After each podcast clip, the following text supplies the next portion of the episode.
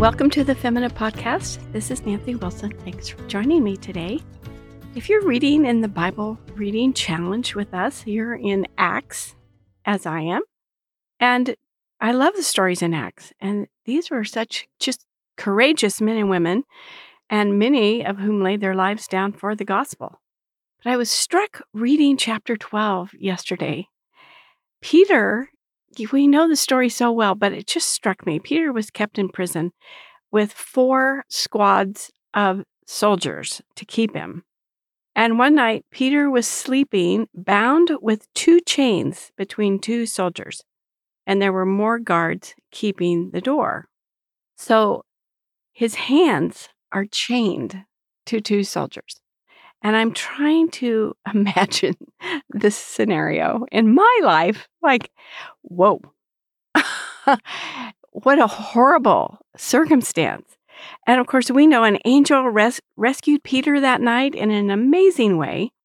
But I just want to point something out that, you know, I sort of had missed when I had read it many times before. Peter was sleeping. He was not awake. He was conked out. And I imagine they're on the prison floor because how else could you have your hands chained to a soldier on each side? I doubt it was a really nice big king size bed. Can you even imagine trying to get to sleep in such a condition and knowing you may be executed the next morning?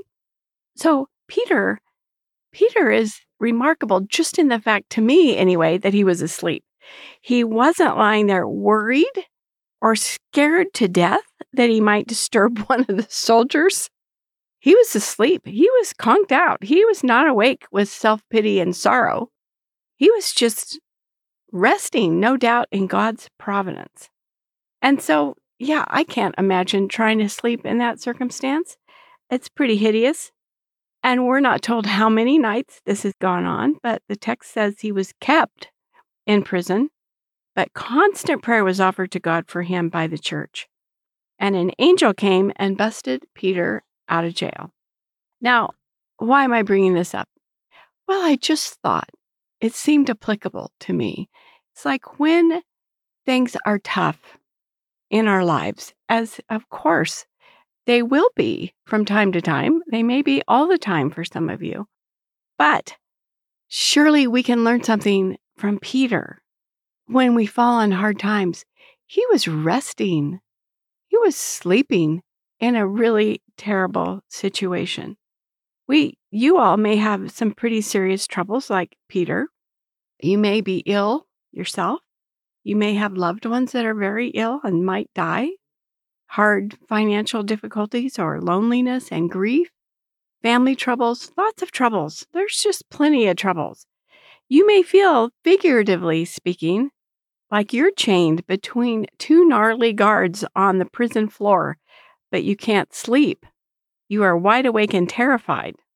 So, what can you do? Now, I have to say, my troubles over the 50 years I've lived in Moscow have not ever reached this point where I feel like I'm sleeping on the prison floor with gnarly guards chained to me.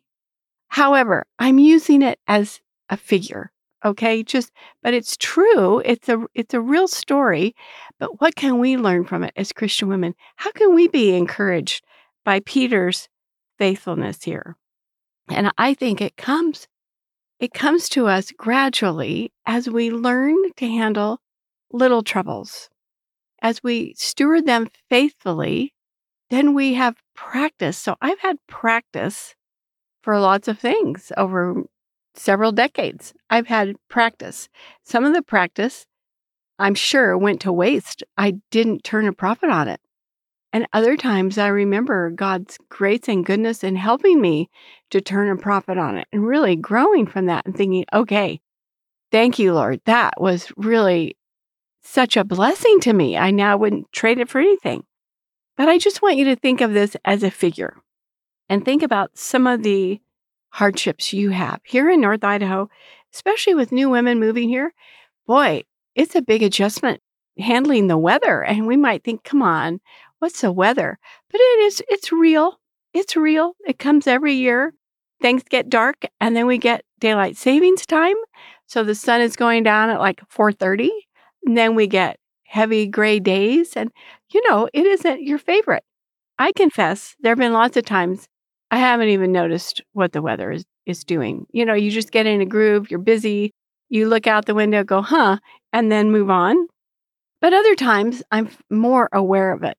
And I do remember when the kids were little, just deciding I was going to be into weather rather than moping and doping around about it. And I remember with our kids teaching them how to handle little afflictions. We when they were little littles, we would see now we would say to them, now be happy and chipper. Show me happy and chipper. No fussing. and I'd kind of forgotten about the happy and chipper that we used to say all the time till I was recently talking to Rachel. But oh, yeah, I remember that.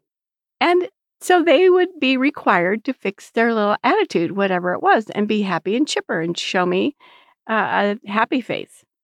And I think sometimes that's what we have to do to ourselves is like, show me happy and chipper. I don't really feel happy and chipper.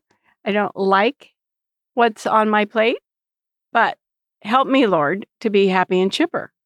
So let's just use the weather since it is so relevant here anyway. And, you know, a lot of you may live in beautiful sunny climates, but I bet you have temptations too.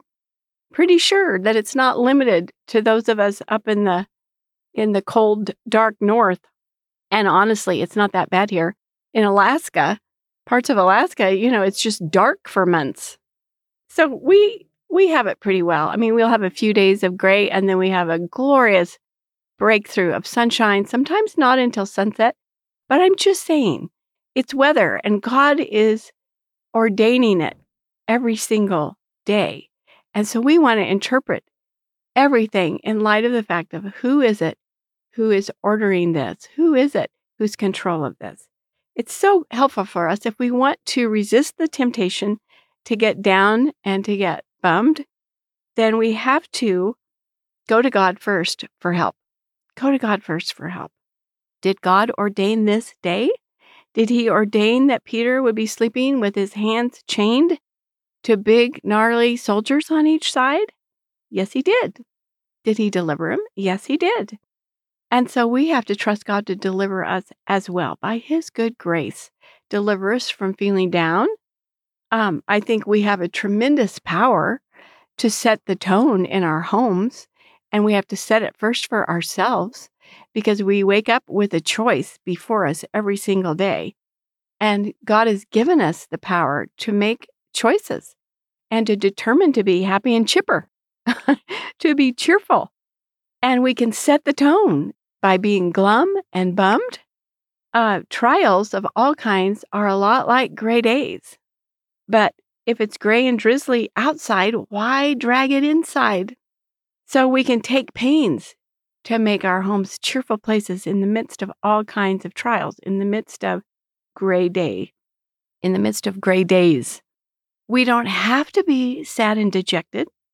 We can get some sunshine, so to speak, into our conversation, into our demeanor, into our attitude, which will spill out into our homes. And the more we determine to do it, the better we'll get at it and the less power the temptation will have over us. Now, it's tempting to give way to the flesh and to then worry or complain or just determine and decide to be sad and write yourself a pass to just not get anything done today because you're sad. But it's so much better to really speak to your flesh and say, You come along with me. I am not going to be drug around by you today. I'm going to roll up my sleeves. I'm going to put on some music. I'm going to give myself a little shake, maybe have another cup of coffee and a little pep talk and get to work and make my house sparkle with joy. And a clean house will cheer anybody up, right? It's work. It's not easy to just be cheerful in all circumstances, not at all. But we have a God who enables us to do what he commands by his grace, giving thanks in everything, being joyful always. Peter, bless him, was not tossing and turning and weeping. And I don't know how he could have tossed and turned anyway, being chained to a couple of guards, but he was sleeping. He was resting. In fact, the angel had a hard time waking him up. Come on, we're going to get we're going to get some deliverance here. And so Paul was uh, sorry, let me say that over. So Peter was trusting the Lord, obviously resting in the Lord, not frantic, not worrisome.